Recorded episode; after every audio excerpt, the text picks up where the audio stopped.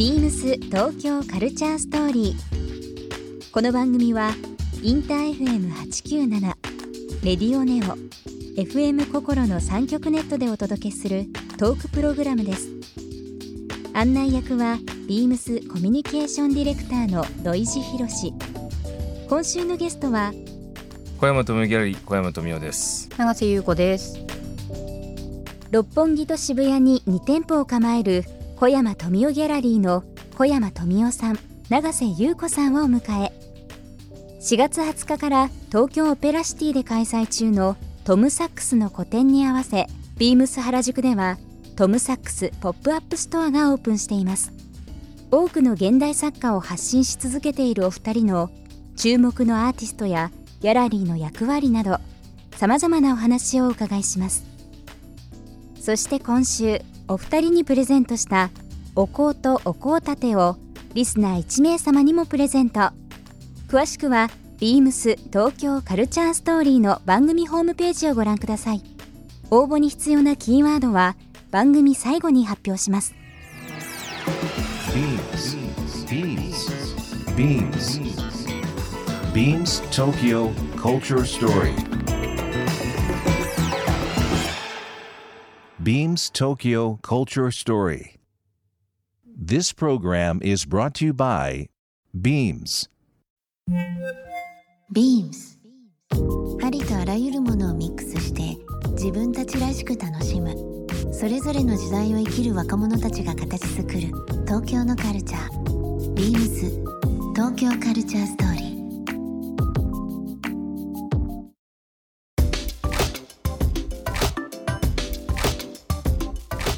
小山富雄ギャラリーまあ日々のお仕事という部分でいろんな方々のですね、えー作品というのを、まあ、ギャラリーで、えー飾られたり、まあ、運営されたり、まあ、アーティスト活動を支援されたりという部分はあると思うんですけども、はい。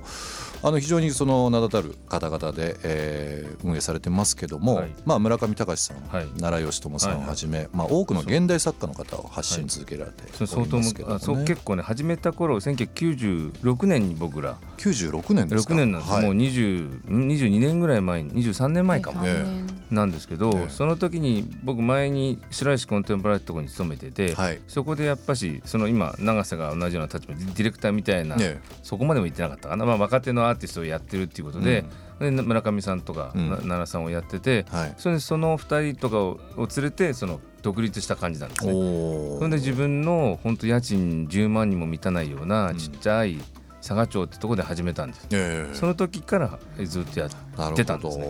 はい、当時やはりそのアートという、うん。まあたった20年前ですけども、はい。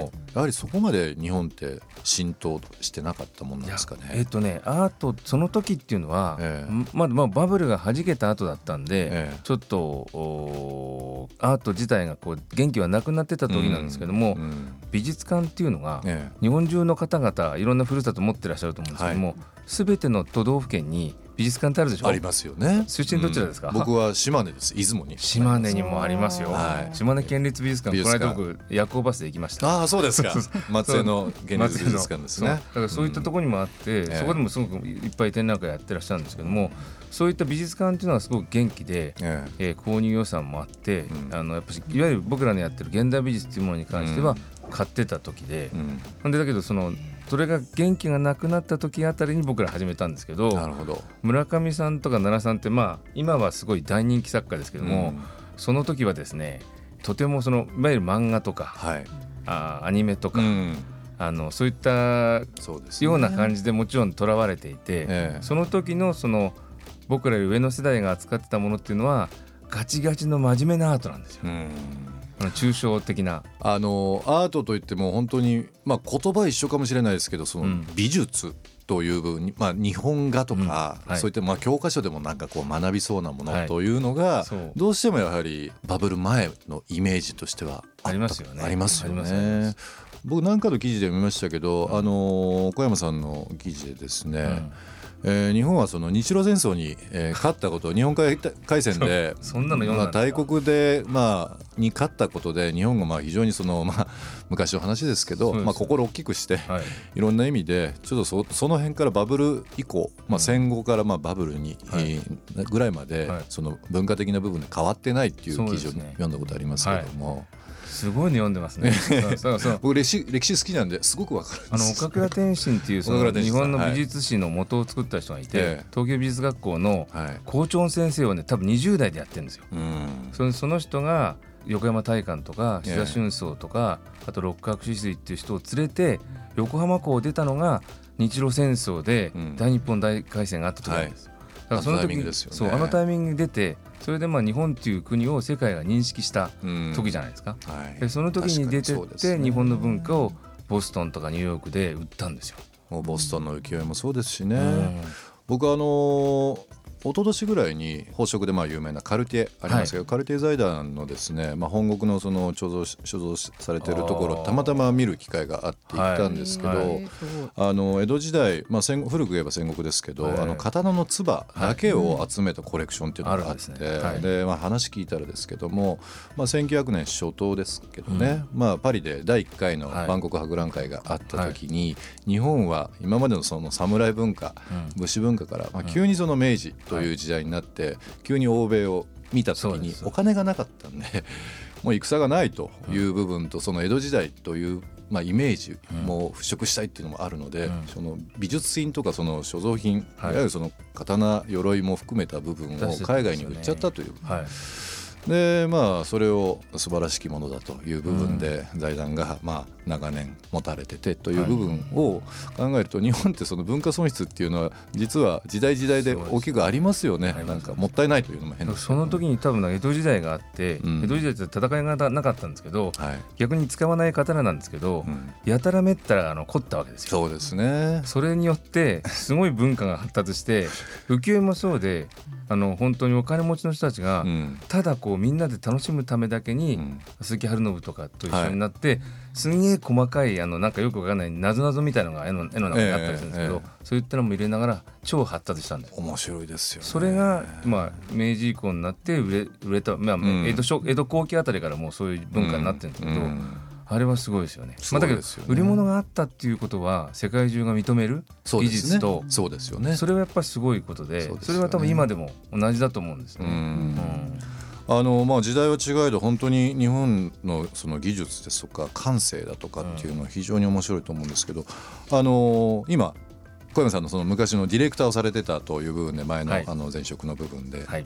ありましたけど、その立場として今永瀬さん、えー小山富夫ギャラリーという部分で、まあ、今ディレクターをされていらっしゃいますけども、まあ、オーナーギャラリストの、まあ、小山さんがいらっしゃりそのディレクターの永瀬さんいらっしゃる中で永瀬さんのその役割というのはどういうポジショニングで今小山富夫ギャラリーを支えられていややってるんらっしですかゃるんですか？最初の頃は本当に、まあ、今でもそそこはあんま変わらないと思うんだけどなんか本当に中間管理職みたいな感じで、小山がしたいこうしたいっていうのがあって、うん。スタッフとの間の仲介とかあとギャラリーで展覧会実際にあるじゃないですか。でこの人のやりますって、ボスが決めて、ね。でそれで実際アーティスト例えばやり取りやるとか、うん。シッピングとかセールスとか資料を作るとかそういう実務的なこととか実際的なことをやるもしくはそれをさらにスタッフに下請けに出すとかそういうその塩梅とチューニングが一番難しいですもんね。そうそうなんですよ。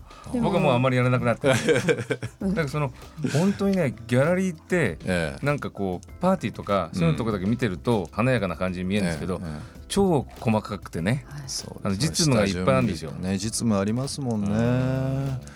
でも本当にあの小山富夫ギャラリー六本木ですよね。そうです。あの麻布警察の裏ぐらい。い一般の方もはい。気軽にあ全然。入れどなたで入るでしょうもか。どなたでもでもねうん結構緊張するみたいみんな普通の方たちは。そうなんですよね。だけどただで入れるから。うんあのある意味ではだけどねもうそれが知ってる子たちはうん普通にカップルで、うん学生でも誰でも来ますよ。なるほほんであのね僕らのエリアにうちのビルが3軒4軒ぐらいそのまあ家具屋さん家具屋さんが1軒にあ,、あと3軒ギャラリーがあってあと隣のピラミデっていうビルに7軒か8軒ぐらいこれ骨董屋さんとかも入ってるし写真のギャラリーも入ってるんですけど、そこだけ見るだけですごい量の美術作品が。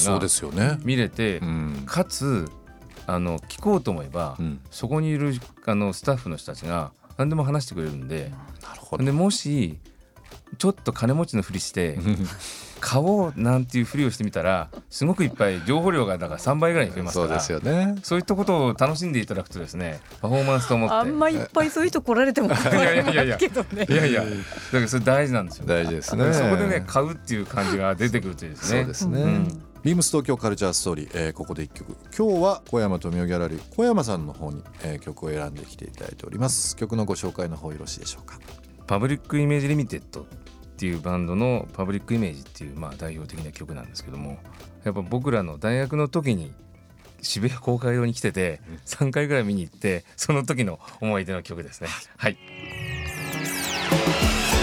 BEAMS TOKYO CULTURE STORY。ゲスト小山登美夫さん永瀬優子さんにプレゼントしたお香とお香立てをリスナー1名様にもプレゼント応募に必要なキーワード「ギャラリー」を記載して番組メールアドレス beams897 アットマーク interfm.jp までご応募ください。詳しくは番組ホームページまで。Beams ビームスナンバーショップマネージャー牧野博也です。 BEAMS なんばは4月19日大阪なんばのなんばCITY 本館地下1階に新しくオープンしました。メンズ、ウィメンズのカジュアルスタイルと PTR ビームスの雑貨を取り揃えています。ターミナル駅に隣接し、21時まで営業しています。生まれ変わったナンバーシティでのお買い物をお楽しみください。Beams 東京カルチャーストーリー Beams Tokyo Culture Story. This program was brought to you by Beams.